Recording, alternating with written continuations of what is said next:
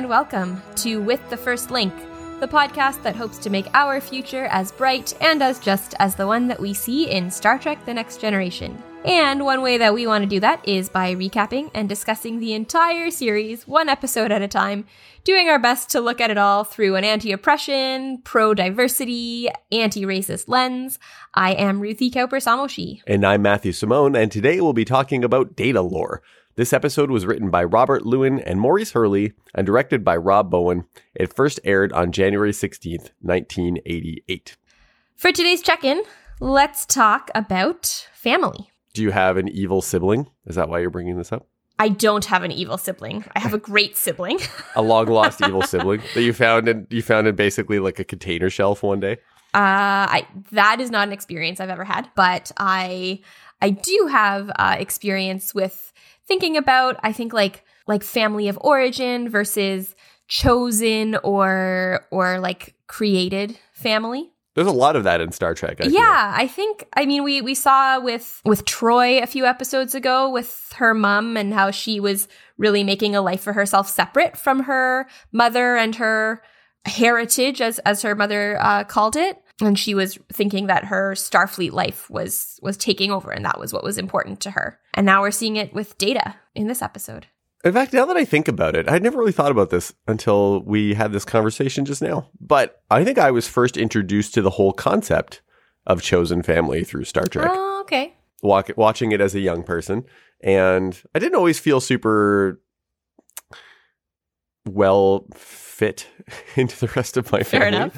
when I was younger. There were a few individuals in the family that I connected well with. I think I always was looked at that notion of chosen family in Star Trek and thought, well, my family must be out there somewhere right. that I'll find eventually. Right. That once I left home and I began to travel or uh, you know went to school that I would find people that I connected with and that together we would do things together like you know, basically explore the universe, right. you know, kind of thing. But you know that we would we would find our our purpose together and we would accomplish it together and and that you would find like your team or your chosen family or your crew. Right. So I I didn't have quite the same experience. I definitely felt connected in a lot of ways to my family of origin. Um, I felt like I had a lot of security uh, there, but I also have, as I've just gotten older, I think I've really seen that that I don't think this is a fact about my family in particular, but I think like we've got really I think societally we have very narrow views of what family is and like who is responsible yes. to whom.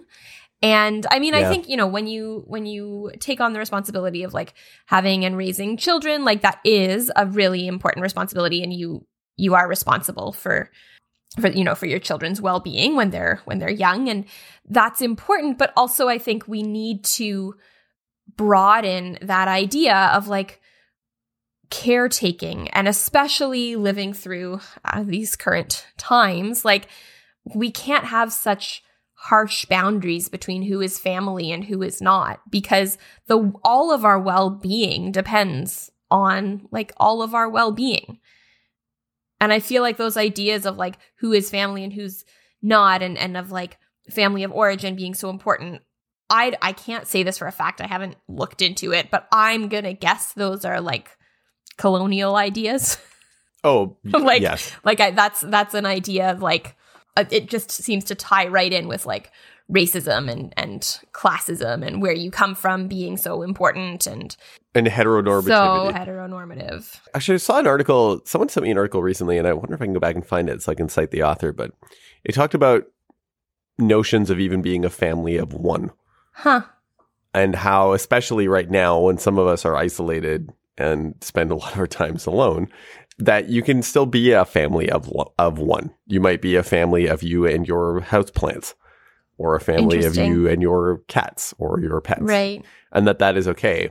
And then also it, that it changed it challenged the reader to change the concept of self-care in the sense that when you are cooking for yourself or cleaning your own place, you're still doing that for yourself who is a family and you're a family member and not to think of it as as then just caring for a self but caring for still a complete being that is still connected in some way to a feeling or sense of family, either just to their own place and home or to the things that they care for in that place, including mm, themselves. That's nice. I like that. It changed the whole notion of how I thought about cooking, actually. Because I was like, I, I like cooking for people. I don't like cooking for myself. But I was like, well, if I consider myself part of a an enclosed family unit here in my house with my house plants, um, and Charles, who's my uh, puppet elephant that I'll introduce one day to everyone. That I'm like, well, yeah, I guess I am cooking for a family member. Yeah, it, it, no, it just it changed the attitude I had about about coming home and making a meal at the end of That's the day. That's nice. Yeah, I I've also been thinking of family recently with like not to like bring us all down, but I have in the last like several months experienced a fair bit of, I, I well, a fair bit. I experienced some uh, death in in my family, not at all COVID related, but I have a lot of I had a lot of very old relatives and that happens when when you've got a lot of old old relatives. But through because we're, we've been living in such isolating times we we connected with each other over Zoom or like other online platforms in ways that we might not have if these relatives had passed away 2 years ago. And I'm just sort of thinking of like in this episode and we'll certainly get into this later but like data has such a a drive to to learn about his history and to find a connection to the family that he came from. And I understand that and I've certainly felt as I've been thinking about the connections and and and reaching out across the internet to sort of more distant family members that I, I don't have a close connection to, but seeing through these connections that that we've been making, like seeing certain similarities between, say, like my my grandmother and her cousins who like like one thing that I, I noticed a few years ago and I noticed it again through this is like there there is a there was a resemblance in like there was like a family resemblance in how they decorated their houses. And so I think that that having those connections is so can feel so so important and so comforting and at the same time it's it's so important to it's so important to me that that's not my only family and that's not the only connection that I have. Like I think it's really necessary to have like to have family as like a, a broad network as opposed to like a, you know, one one string that you come from. I think the thing that made me the most disappointed as I grew older and trying to maintain connections with the people I met is that we we didn't have an opportunity to celebrate those connections through common purpose like we did in Star mm. Trek. I think that's I'm going to blame capitalism for that because we all go off after we leave home or even graduate from school. Because I, I think I did feel that connection to people in common pers- purpose in university. It's I think it's why a lot of people have such a great time living in residence, and why I spent so much time working professionally as a, in residence life at a university is because it was a, a community working toward common goals. And at the end of the day, we we were all together working toward those common goals and it was the closest I think I could find to Starfleet right. without going into the military, which I wasn't comfortable doing. Fair enough. But people could that you could explore together, travel together, learn together, grow together before we all end up just kind of more isolated on our own. Yeah.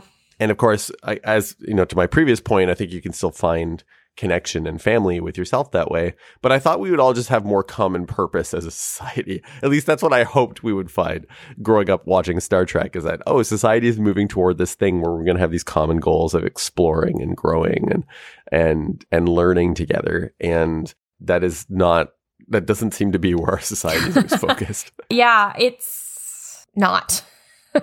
I agree. I think like I've also always found, so since I was quite young, like I never had one group.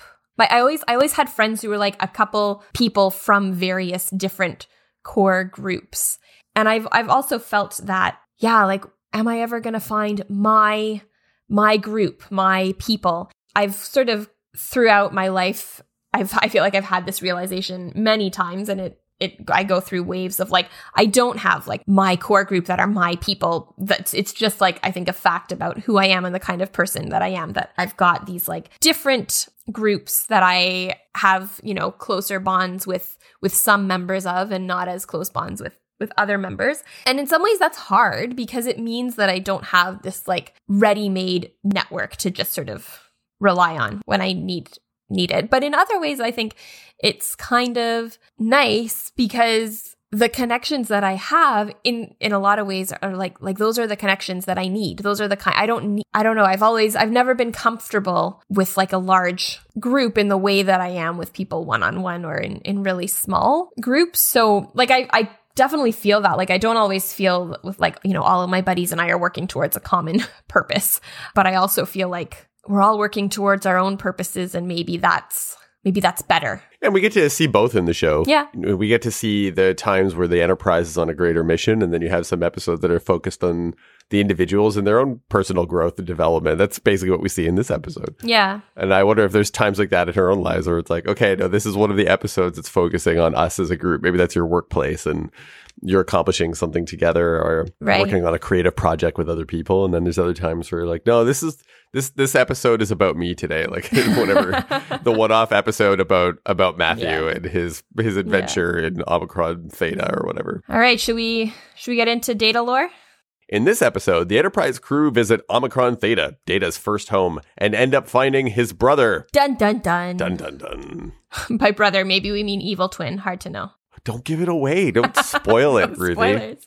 And maybe maybe he's not evil. He's just been designed poorly. We don't know. Let yeah, we'll talk about that for sure. They're in Omicron Theta. They decide to visit the planet to learn more about Data's origins. You know, I I kind of like that it's a decision that the captain just makes it's they're in they're near Omicron Theta for different reasons, but they're like mm. while we're here, let's let's learn more about Data's history. Yeah, I mean he's the only functional artificial intelligence known in the galaxy, I think, at this point in Star Trek lore. So yeah, it makes sense they want to learn learn more about him. Yeah, and so Data's not on the bridge, and Wesley goes to get him and finds him practicing sneezing in his quarters. And these sneezes are so funny because they're not they're, they're so rehearsed sounding. Like he's like ah ah chew chew. I love it's what I really like is that he sometimes actually gets the the first part. Like sometimes he really looks like he's gonna sneeze, and then the like chew just comes out so badly.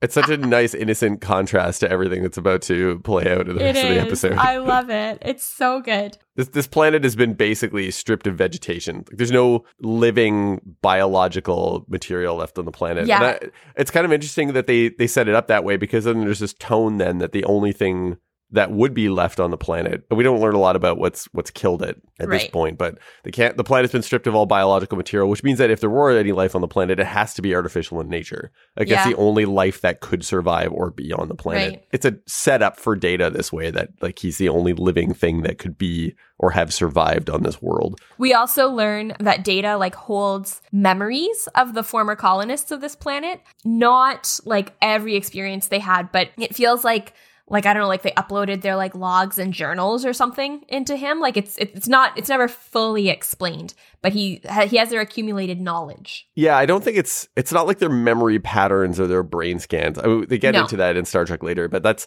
I always wondered if that's what was kind of going on. But yeah, you're right. It sounds more like it's like journal entries and log entries and stuff like that. Yeah, so they get an away team. Uh, Data, Riker, LaForge, Yar, and Worf leave for the planet. The captain says he wants to go, but that his first officer wouldn't let him. So we, this is a little bit of a callback to the first episode. That classic Riker Picard dynamic. Picard can't have any fun. He can't. And I mean, Riker ma- makes a good point. He's like, an entire colony disappeared. So, no, I'm not going to send the captain down yeah.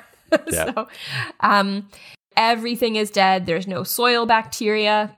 Yeah, completely lifeless world. Yeah, and and basically, so I, I'm one thing that that I'm not super clear on is like the timeline of the events described in this episode. So Geordi says that everything on the planet was dead or dying when data was found, which was like 26 years earlier. And when data was found, they say that the the landing party of the Tripoli, they reported farmlands. So I guess when data was found, there was still life, but it was dying life or damaged or something. Yeah, it was not not going to be around for much longer.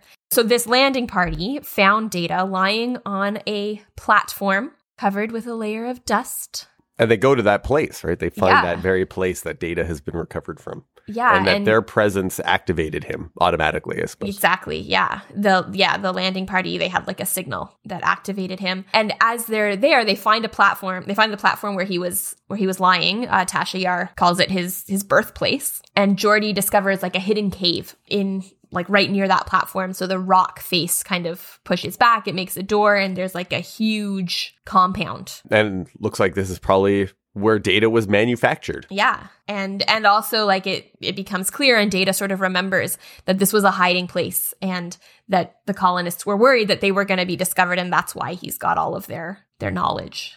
And how he was created by Dr. Noonien Soong. Well, we don't find that out yet. We learn about Dr. Noonien Soong, but later on, uh, we we learn that that he actually was the one to create to create them. Noonien Soong at this point is a sort of what's the word like a reclusive yeah legend like scientist. He, he wanted to make Asimov's positronic brain a reality, but he was never able to. So he left Earth and continued his work. And we will later find out in the episode that he succeeded in creating a positronic brain, which was uh, which was creating Data's brain.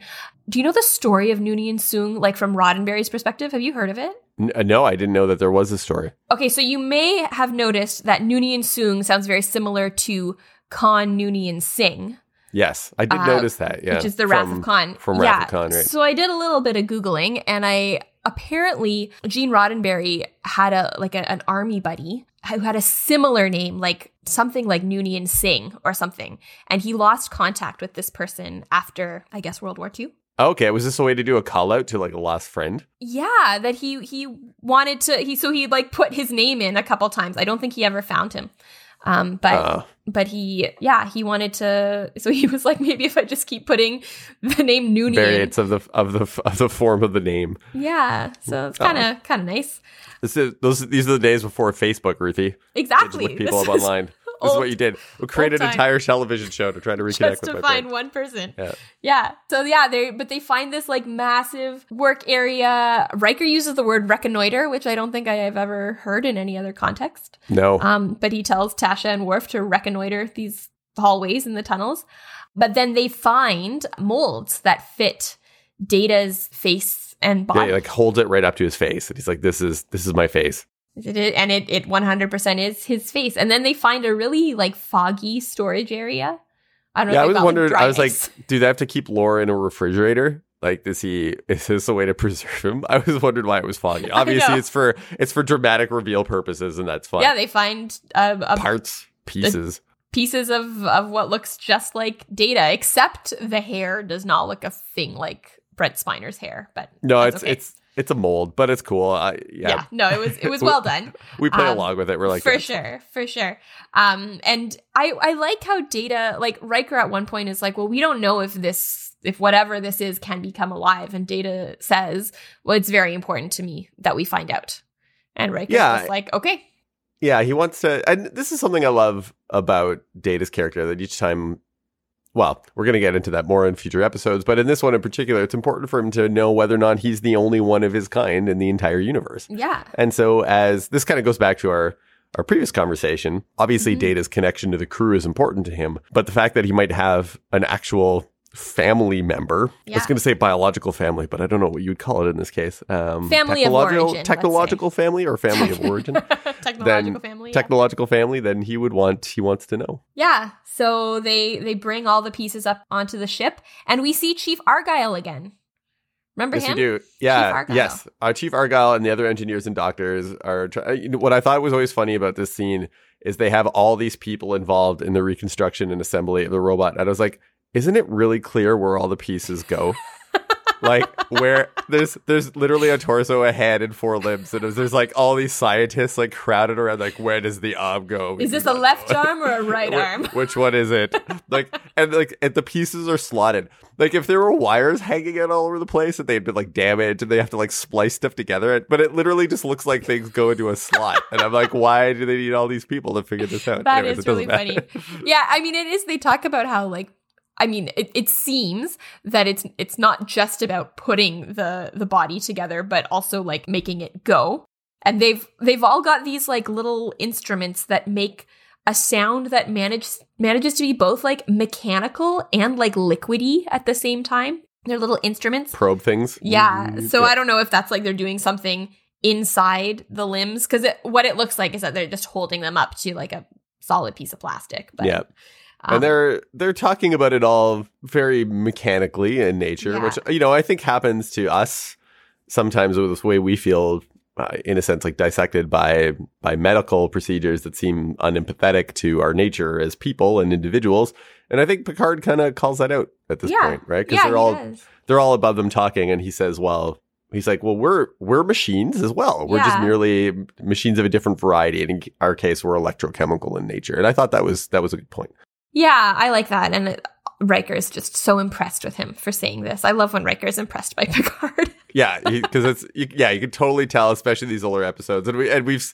we talked about this in previous ones too, where like Riker really looks up to Picard. He's like, "This yeah. is my role model. I want to yeah. be just like him when I become a captain." He does, yeah. And so they talk. Riker and uh, LaForge and Picard and Data kind of talk about what are what are questions that that we all have about any of this. And one thing that Data wonders is like, why was I given human form? Actually, if you're going to build a machine or a robot, there are probably forms that are way more efficient than a human form would be, right? So there's something else, yeah. And Geordi, I think, says, "Oh well, probably so humans could relate to you." Mm-hmm. And they all, Picard also talks about how like previous human-shaped robots were sort of clumsy and and Data was created. He's clearly not clumsy, right? Yeah. That we have those now. Yeah, yeah, we've got them. Cl- yeah, it's like those Boston Dynamic robots that they have like scenes of people kicking and pushing over and see if they can stay balanced and yeah. stuff. so just appealing to the best of humanity, right? There. I know, and I was like, I was wondering sometimes from watching shows like this where you grow up and you're like, no, like these are people. They, yeah. you know, like when especially if they become intelligent, you're like, no, they should have rights as us. And then you this watch them being kicked over. This is how the Cylon uprising starts. And I'm like, this is why I feel so sad, is because I've watched Star Trek. Don't kick over these yeah. little robot people they talk also about one thing that they found in the the compound, which was like people running away from Scary a snowflake. snowflake. Yeah, children's yeah. drawings of of a snowflake. So again, like I'm super confused about the timing of what's going on here. Did this snowflake come sometimes and they hid? Right. Yeah. Because if the entity in question had destroyed everything, then who would be around to make drawings? And did they hide in the caves? Was that part of the upload to data? It's yeah, it's not really super it's clear. It's not super clear. It, at the very least, we know that something cataclysmic happened in the yeah. past that yeah. had destroyed the planet. Right. And then Crusher calls Data back to the lab, and basically, they need to take him apart a little bit. They don't want to fully disassemble him, but they need to look inside him to mm-hmm. see how to set up this. Where the arms and legs Android. go? Yeah, exactly. Data, where are your legs? How do they yeah, attach? Let's let's look. We can't see. we need to take you apart to see. But one thing that he shows her is that he has like basically an off switch. Right. She promises not to tell anyone about it. He says, "If you had an off switch, doctor, would you not keep it secret?" Uh, yeah, I think that's a really that's a very vulnerable and personal thing. Yeah. Right. So if you had a switch that someone could come and just shut you off, then yeah, I so I I totally get that. Totally. It also was an interesting element to Data in that he has privacy. Yep. Watching through the episodes again and realizing this is one of the first times that they show that, that Data still has a personal life. He has privacy. There are things that he does choose to keep from people for a reason. And that's another element that makes him more human. Yeah, we get a, a little bit of a magnified inside look at Data. I think they use the word microcircuitry, which sounds very scientific. Yeah, um, circuitry that's small. Very small circuitry. Small. Yeah. we go. We're, we have that now, I guess. So yeah, it makes sense. And then they they've got this double of data lying on this lab table. Picard and Riker show up and they sort of muse over which one of them was made first. And one of them comes to life. Yeah, he comes to life and he says the data was made first, but he was imperfect. So this new this other one, whose name is Lore, was created to replace him and then his face twitches. So it's it's such a brilliant line because right from the start we're introduced to this idea that lore is a challenge to data and that he himself is challenging data's perfection or existence. So my knowledge of Star Trek came not from watching the episodes in order, right? Because I, you know, I watched them all over the place.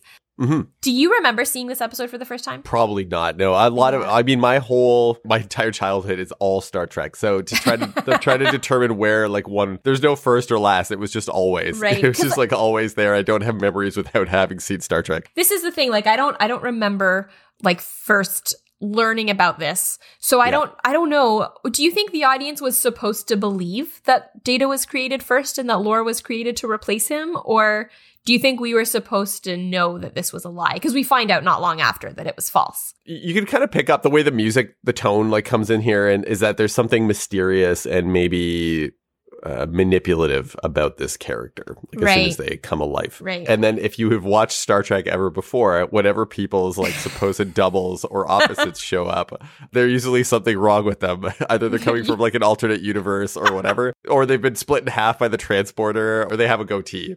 So right. the the other version of them is usually there's something sinister about them. So I don't think anyone watching this would be like, oh, he's probably just fine, and they're gonna get along now and like play violin together and stuff. Like it's not probably not gonna to happen that way. Yeah. Yeah. Fair enough. So Data has a meeting with Picard, and he points out, quite rightly, that Picard and everyone else has been calling uh, Lore it. Yes. And he's like, you saying that shows that you think I fall into that category too. Yes. And it's interesting, like Picard apologizes, but I don't, I would have liked to have seen more rather than just being, he's like, ah, I see your point. Sorry. But I would have, you know, like I didn't see a lot of reflection on that which I would have appreciated. This is like the um but I have friends that are kind of yeah, statement. You know, it's like yeah. so it's like I accept you because you have this personal relationship with me, but your kind, as mm-hmm. I categorize in my head, I would still see another way. Yeah. And so I think it's it's right that Data points this out. It is absolutely. He also assures Picard that he is loyal to Starfleet, not to this new brother, I guess, is what they're yeah. going to call each other. Then they go on to the bridge and Wesley and LaForge are showing Lore how to pilot the ship, and Lore is sort of pretending that this is all new. And he's like, oh, this is how it goes, and this is how it goes. And then Riker kind of tricks him and says, in the the square of the hypotenuse is equal to, and and he gives the Pythagorean theorem, and then kind of stops himself and is like, oh yeah, I, I learned that once, but I don't, I never understood I it. Once, yeah. But and then Data, Data's like, well, okay, yeah, you'll learn all of this once the captain has approved you being on the bridge, but like, why were all all of them allowing him to be on the bridge if this wasn't approved by the captain. Like the Enterprise has terrible security protocols. like which really is bad. which is clear yeah which is also clear in how it's so easy to steal a shuttlecraft on the enterprise. So, i don't like, know how many episodes are going to come up where like we have an unauthorized shuttle launch or there's an unauthorized transporter. I was like i can't even log into windows without like a proper password. Why are people just allowed to do whatever they want on the enterprise? Data and lore get off to a difficult start. Like lore talks about you know how he he likes to please humans and and data's like yep he's he's superior in that way. Like I feel like Data is jealous. Oh, that's interesting. Yeah, I hadn't thought of it that way. Yeah, in in the sense that like their superiority is determined by how well they can mimic human nature. Yeah. And oh, that that's that's an interesting point because with data, it's something that he sincerely wants to do in order to empathize and connect with people. But with lore, as we, you know, as we start to find and as we have already seen with him on the bridge, it's more to manipulate and deceive. Yeah. Yeah. Whoa. Yeah, totally. Like lore is kind of, I use the word like simpery, which I don't mean to hearken to the word simp, but like simper, like that he's like, hmm, oh, hmm, interesting, brother, hmm. And Data's just like, okay, something's going yeah. on here. And I feel like there's also a certain amount of manipulation is not something that comes easily to Data. Like it's it's clearly is not in his programming. No. And he's I, I feel like he is seeing it and doesn't fully know how like he can't fully put his finger on what's going on, but he's seeing that there's something not right happening. The way that they they play it is really is quite good because mm-hmm. he expresses almost like like a confusion like why why would you behave this way like what is your motivation for behaving this way especially yeah. if if they're coming from the same source or from the same origin maybe it's confusing to him because he's thinking well i've got these programs and these things that are instilled in me to make me who i am to make me ethical to make me honest when they compare that origin again looking at at Soong, yeah Lore calls him often wrong. Yeah. And then shares that this is like this is the origin of Data's brain and his positronic brain, but he doesn't have the respect for Soong. Lore like hates his father, basically. Yeah. So they they go to to Data's quarters and and Data's looking up Soong, and this is when Lore tells him that no, we've he made his positronic brain, uh, and we we each have one. Right. And then they kind of they talk and you can see there's a lot of hostility that Lore has about Soong. And then he also he he asks Data like, "Will I get a uniform like that soon?" And Data talks about how he got it, like by going to the academy and serving as an ensign and then a lieutenant junior grade. And Lore says that this is a system designed to compensate for limited human ability that he and data can be much better than humans. And, th- and right. that for some reason that is when data is like okay also can you tell me which one of us actually was created first? Yeah he starts picking up on it that that maybe this isn't true. Yeah and it's okay so here okay i've got some thoughts on what okay. what happens here. Yeah, so first so what lore says is that he lore was actually created first but he says he was so perfect yeah, like that the colonists perfect. yeah the colonists became envious and asked Soong to take him apart and make a new version that was less perfect so to make this less perfect data so I have a couple of thoughts about this. I first, I feel like this is very much set up as a, like a Frankenstein kind of story. Wow, I I've never thought of it like that. But yeah, now oh, that you really? say it, that that seems completely obvious that that's that's what this is like. Yeah. I also kind of want to unpack that a little bit because it's been a while since it's, I've read Frankenstein. It's like an opposite side of it almost. Yeah. An inversion of that idea. Well, I, I feel like lore is claiming that that's what it is because in in the in the the book Fra- Frankenstein creates he wants to create life. So he creates like a I don't know if I don't want to use the word monster, but he creates life. He creates a, a person out of out of dead people and brings it to life. And mm-hmm. then he's so terrified by what he has created that he like runs away and wants to kill it and and then the whole the whole point of Frankenstein is like you know this thing that that everyone's calling a monster just is persecuted basically yeah ju- and and like he was created by the very person who's like leading the charge to kill him basically. Yeah. That's that's in the in the story of frankenstein. And that kind of seems to be what lore is claiming that he was created but but everyone was afraid of him because he was so perfect. Right. So they they wanted to take him apart. And but i i mean let's just look at what we see of lore. Do you think it was that he was so perfect or do you think it was that he was like kind of evil the character is so driven by ego and ambition. Yeah. That likely he is not credible. And also we've already seen him trying to deceive the crew members. Right. And so there's there's probably is an opposite is that what's likely true as I think you start to pull out from this is that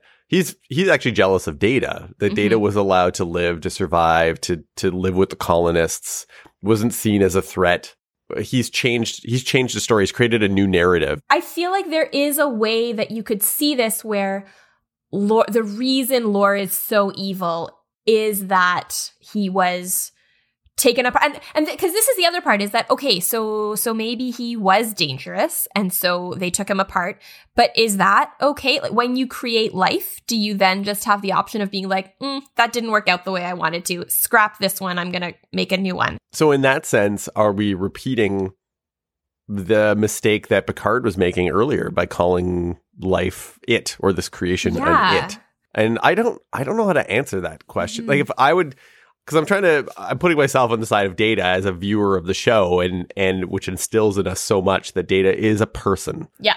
That he is not he's not property, he's not he's not just a machine, that he is an entity, he's a real life person. On the other side, if I had created one of these robots or androids, turned out like lore and was causing damage and destruction and chaos, would I feel responsible to deactivate them? And I part of me would feel that way as well, right? That's a tricky one. Uh, when it, and I think this is one of those things that always comes about with AI. In what we want it to be alive, but if it malfunctions, can we just shut it off? Yeah, yeah. What what is our responsibility there to mm-hmm. to each other and to our creation? If we if we create artificial life, it's still life, right? Yeah. Lore starts to sort of change his demeanor and get a little more openly hostile. I feel he kind of derides Data's ability to use contractions or understand humor. Yeah. He's really You say like, cannot and is not.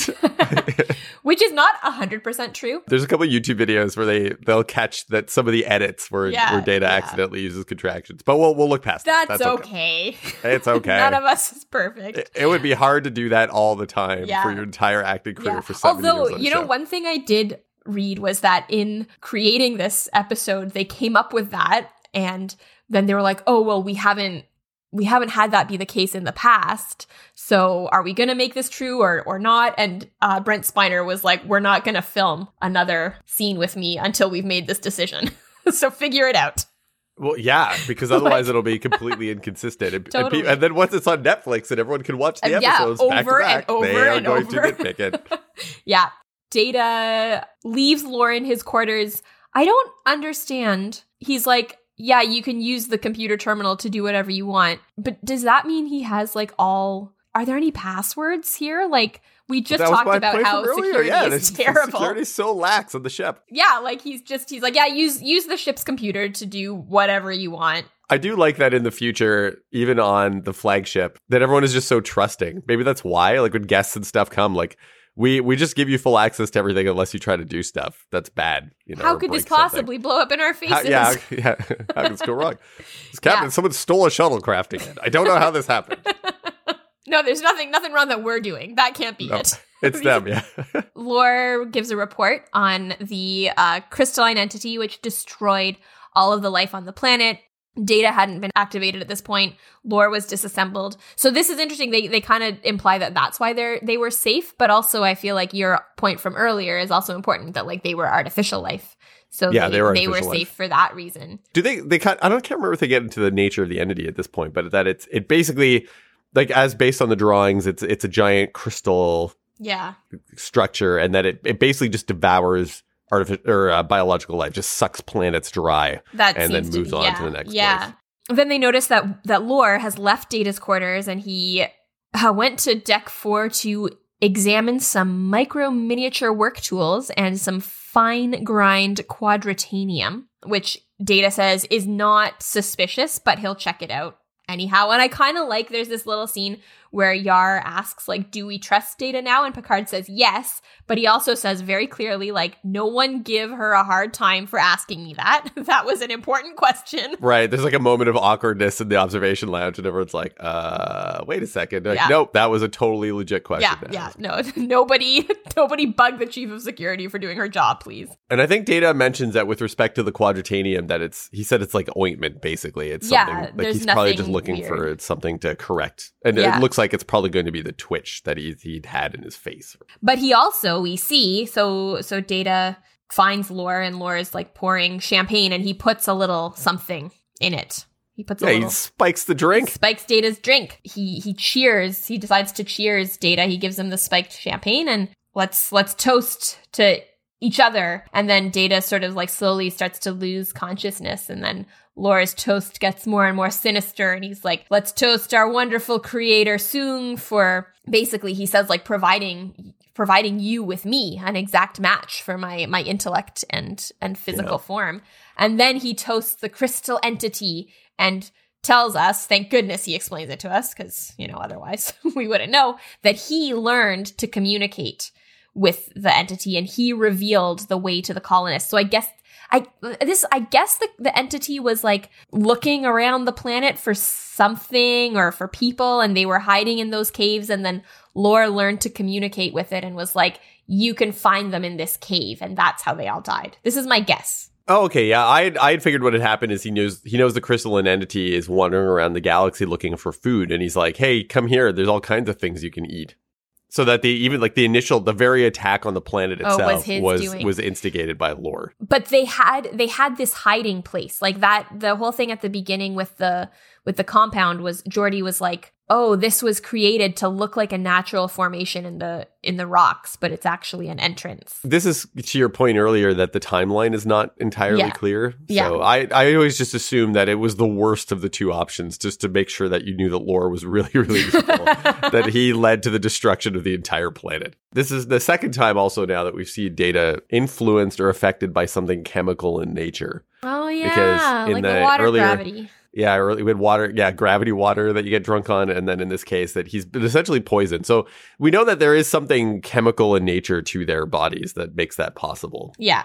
We don't know what it is. We'll never no, find out. And that's fine. Worf on the bridge sees that Data is communicating on a subspace channel. So like they they surveil each other's communications, but they also allow guests to just have unencumbered access to the ship. So Yeah, that's that's the trade-off. We're not going to put you hazards on anything, but we're going to watch everything you do. Yeah, yeah, yeah, exactly. There's probably outbound communications is something that's easier to monitor on a ship, I suppose. Basically Worf like he hears the Facebook call ring on yeah, his on his yeah. panel, like the yeah, he's like oh someone's, like, oh someone's calling. But like, do you? I, I, and then subspace is like, does subspace mean secret? I don't even know. Like, could that could you just be like calling your mom and? Well, subspace subspace is the uh, dimensional layer under normal space on which faster than light travel is possible. Okay, so when so- you communicate on subspace, that's super high speed, so there's no time delay, and that's also what the Enterprise goes through when it travels at warp speed. Right. So basically, Worf knows whenever anyone sends like an email home. Yeah, I'm. Yeah, I guess so. Although there, there's, it seems to me there's like kind of wavering standards as to whether or not it's okay to read those messages from people yeah. depending on the episode. But yeah, you won't totally. get into that right now. Totally, yeah. You've uncovered a surveillance state in the Federation. Yeah, I never thought of it that weird. way. Oh, no. It's a little oh, weird. No.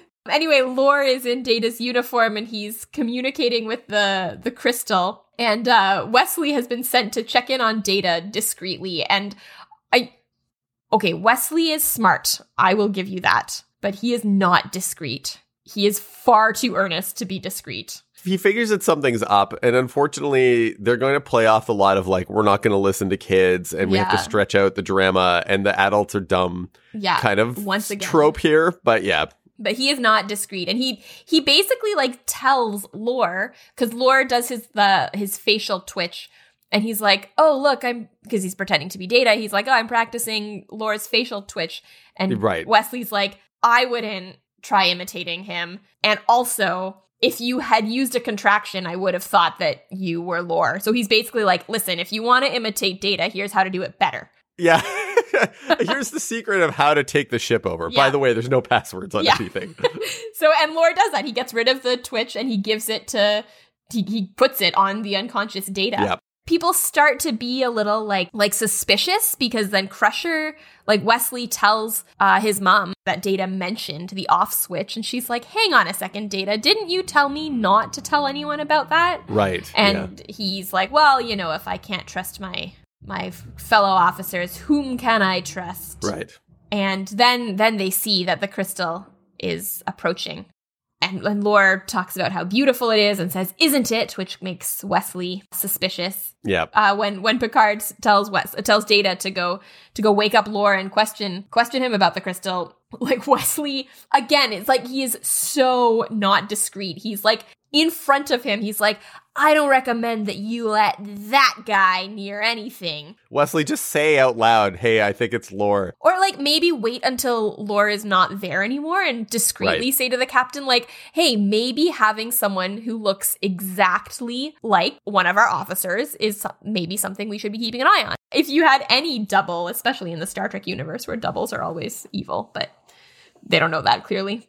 Yeah, they should have a whole security protocol just based on that. Like, do you have an evil twin? Yeah. Were they created by the following things? Dimensional jump, transporter accident, clone. it's just like a whole list of them. And are they evil? And it's all like, it's just a flow sheet that goes to yes. It's like, yes. Yes, yes, yes then please tell us. So they go to check on Data, who they think is Lore. Like Lore does this weird thing where he like turns him on and off and on and off and on and off. And so he's like sort of convulsing. Convulsing, yeah. And Lore's like, no, he's getting violent. Get out of here. So Wesley and Riker leave him and then he like kicks him in the head quite violently and opens this tiny little panel. I do remember when I was younger watching that episode and being disturbed by the fact that Data was getting kicked in the head. Yeah, it's not great. He's uh, like, it's violent. Like, it's awful. Yeah, and and he he basically he's like, yeah, you want to be as stupid as these. So we see that like when Lore talks about being like human and being superior to Data because he's like humans, he, what he's actually saying is that he is superior to humans and is therefore superior to Data. Yeah, it's it all feeds into that kind of that previous discussion around like how can we trust Lore and why not, and the fact that he's manipulative, and it's it's this kind of like this ego driven ambition. Yeah. That is not in Data's nature. You know, yeah. Data wants to. Data knows that he has abilities that are superior to humans, but he still knows that there's many things humans can do that he can. And that's that's how we're first introduced to Data. You can't whistle. him whistling. Yeah. He can't whistle. Yeah. And so it's a complete opposite to to lore in that sense. Yeah, and in this one too, that's that's one that's our introduction to Data in this episode is that he can't sneeze. Yes, yeah, same thing. Yeah. so, um, the, the although I don't know if sneezing is a skill. I, yeah. I was just thinking that I was like, would you? is that what you'd want from humanity? Be able to sneeze? So the the crystal entity tries to attack the ship. Lore, as Data, comes to the bridge, and he had told the entity he was like, when you come, you can recognize me as the machine called Data. So he's like, I'm Data. Back off. These guys are super powerful. Putting on a show, basically. Yeah. He comes up with a super weird plan that he's like, here's what we're going to do. We're going to beam a tree out into space, and then you'll destroy it. And then this massive crystal will be like, whoa, they can take on a whole tree. I'm gonna. Then I, I better get out of here. yeah. I thought like what when he first said that, I was like, oh, because they're gonna say we can provide you with a food source. Right. No. And if they're like, no, we're gonna blow, and I, so that made no sense. I was like, why? It was really yeah, it's a, it's a strange plan. Like it is a fake plan, but the fact that everyone's like, you know what, that sounds like a great. Let's stop the brainstorming session right now Yeah. because we've got this great, great plan. Super uncool when Wesley finally stands up and is like, I think that's lore. Picard and Crusher both tell him to shut up. I know this is like an iconic, often quoted line, which is not good at all. People are always like, shut up, Wesley. yeah, because he's like, and I would like to point out if everyone had just listened to me from the beginning.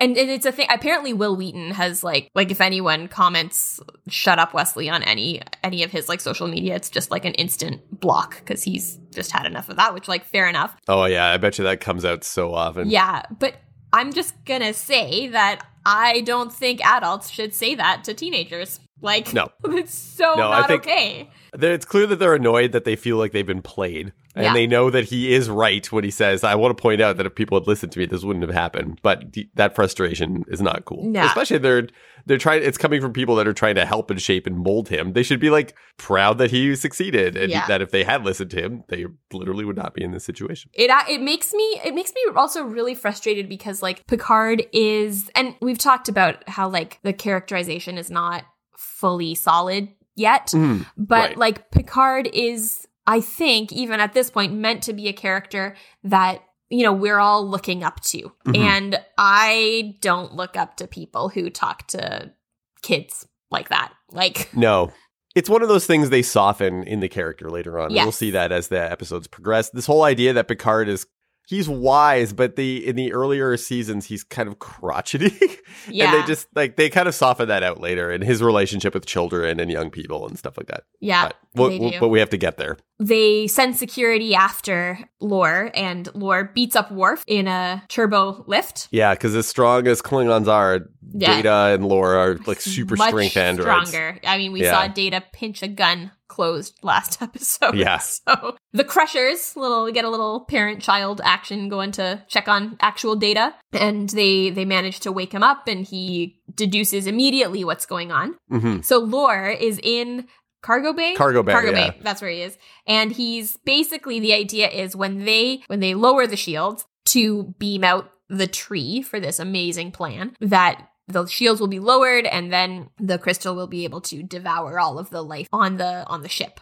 But as he is explaining this, he notices that Wesley and Dr. Crusher and Data are all spying on him and he fights them and he threatens to kill Wesley if Crusher doesn't obey him. He calls him. Does he call him the man child? He's like, I'll burn. I'll burn the man child alive. Manchild must have meant something very different back then. like now it's like a, a grown person who Right. acts like a kid, but And run Star Trek podcasts. yeah. back then it was like what he meant is this this child who is very mature for his age, although not good at being discreet. I think it was his way of like clumsily saying not understanding the human like growth cycle or something, and just being like, I don't know what he Weird is. man he's not a child. child. He's a man child. I gotta burn him. Crusher leaves. Lore uh, shoots her, so she gets a little bit of fire on her elbow. That's kind of scary. Data manages to best Lore and does a little teamwork with Wesley, turning on the transporter pad right as Data throws him. Throws him. Throws It's like Wesley now. Yeah, Wesley beams him into space, and then Picard and Riker and Yar all show up. Data says, I'm fine, so he uses a contraction right then, but that's okay. Oh, I never noticed that. Maybe it's because he can now because of the adjustments that were made to his face. I don't know. Maybe. You know, you catch a lot of things when you watch with subtitles on. Maybe I should stop. It's a good way to, to look at the episode more carefully, though. Nobody apologizes in the slightest to Wesley, which again. I think is not cool. And then that's it. Then the episode is over, and we get another one of your, uh, those little punchy lines where Picard's like, Number one, have you ever considered if data is more human or less human than we want? Which, what does that mean? I, good question. Yeah, because I when he said that, I was like, I don't know know what it means exactly. Is data more or less human? I don't know. You know, I don't know. What what I was kind of like with this whole episode, I actually had a bit of back and forth thing with myself because Lore talks about how one one of the ways in which he says he is superior to data is that is that he is he's more able to be like humans. So for example, he understands humor, he can use contractions, all of these things. But then he also he doesn't have the empathy that data does seem to have, which I would say in some ways is a trait that that I at least like to think of as a human trait. Mm-hmm. But then I was also thinking about this and being like, well, maybe in the people that I choose to surround myself with, I see that trait. But Lore is also like incredibly selfish and incredibly self centered. And I mean, those are also human characteristics. When we talk about like a person's humanity, I associate that with traits that data has that Lore does yeah. not possess. But when when I think about actually like what are people like? I would say there are just as many people who are like Lore as there are people who are like data. I don't know. That's maybe that's just me being really cynical. And. I wouldn't say as many. I would say because I would I'd like to think I would like to think that naturally we are more like data. And I don't know if that's just because of the legacy that Star Trek has left in my life, because it, it did raise me, basically. I would say that unfortunately, while the best parts of us are empathy, exploration, curiosity, and I, I think that exploration actually is a form of empathy. When, sure. when you explore, when you learn, you're trying to empathize with the universe around you, the life that's in that universe, and with yourself ultimately as you grow and, and contrast yourself to that that universe that you're exploring. And I don't mean just out in the universe itself, but I mean, you know, in the world around you and, and the people around you. But I think that our those best parts of us are squashed by the economic system that we live in. It doesn't encourage us to really go out, find our best selves, be our best selves, and empower us with the resources we need to be our best selves it pits us all against each other. We've talked about this before in terms of like how it's it's made to have us all see each other as competition. Totally. And pretend that there's a greater scarcity of resources. And then so to act more like lore in that sense. Lore is almost more I would say sociopathic in nature. Like you, you could almost maybe say that he if him and Data have almost the same brain, that maybe in this case he's suffering more from like mental illness. Well, I don't know that I'd say that though, because I feel like a lot of people with mental illness don't act like lore.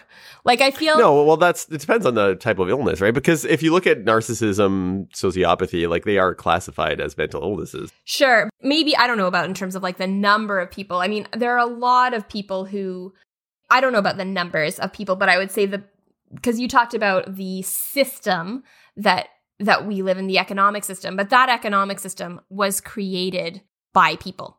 And mm-hmm maybe maybe there aren't more people or just as many people like like Lore as there are like data, but the influence of the people like Lore is at least as strong as the influence of people like data, perhaps because those people end up with more power because that's what they want. Yes. Yeah, the system privileges that kind of behavior. Yeah. Definitely. Yeah. Yes. Yeah. Yes. So so when we talk about like it's something that I've been grappling with for quite a while now, but like when we talk about especially when I think of of data and thinking of Star Trek and and when we use words like humanity, that humanity is always used as like a good thing, but where do we get this idea that humans are inherently good? like from Star Trek.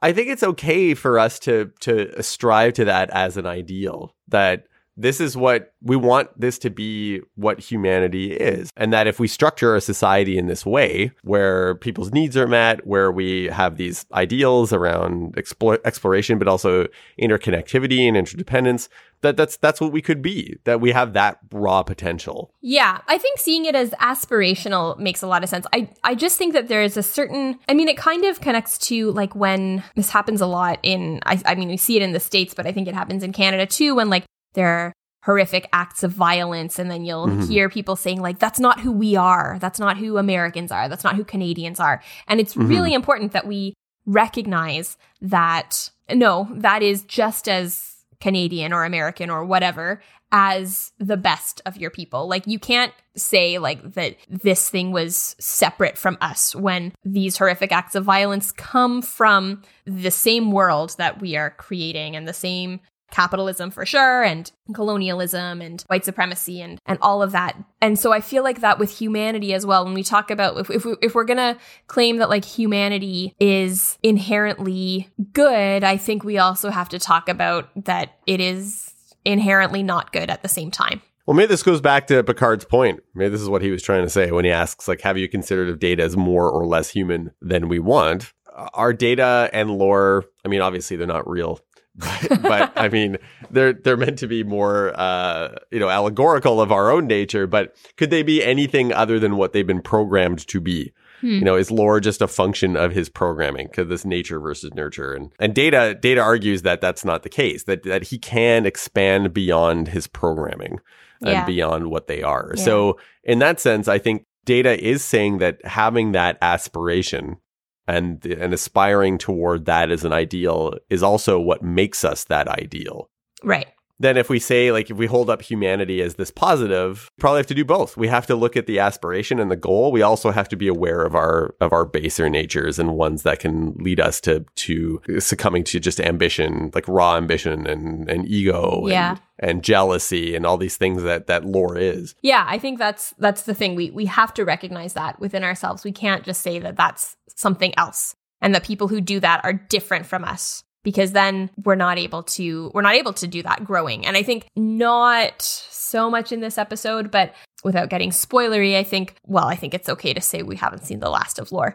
Um, but but I think one thing that that is really important in Data's growth is that he sees the potential in himself to turn out like lore and he yeah. chooses to not do that. Yes. That ultimately is what I think what people need to do is we need to see our potential for good and our potential for for not good and we need to choose the one that's good. Of course, we're all going to have different definitions of what good is, so it's a little more complicated than that. But it is, as you know, Spider Man and Superman like to teach us, it is our choices ultimately that impact the world, right? It's what, yes. we, what we choose to do with our power. It's not just who we are inherently couple fun facts.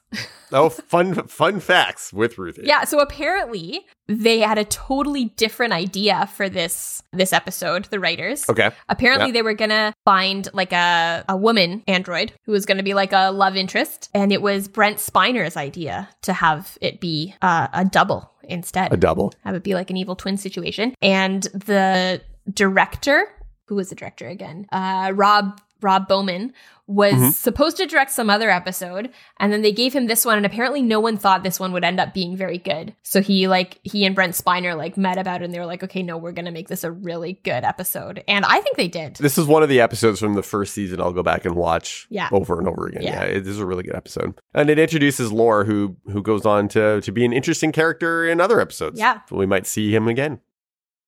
Thank you so much for listening to this episode of With the First Link. If you liked what you heard, please feel free to leave us a five star rating and a review on Apple Podcasts or your podcast provider of choice. Our cover art was created by Nathan Nunn, and you can find more of his work at nathannunn.ca.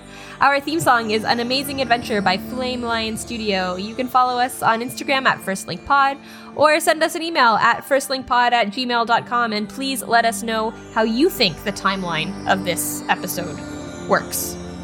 I'm Ruthie. And I'm Matthew. And if you have an evil twin, please password lock your computer.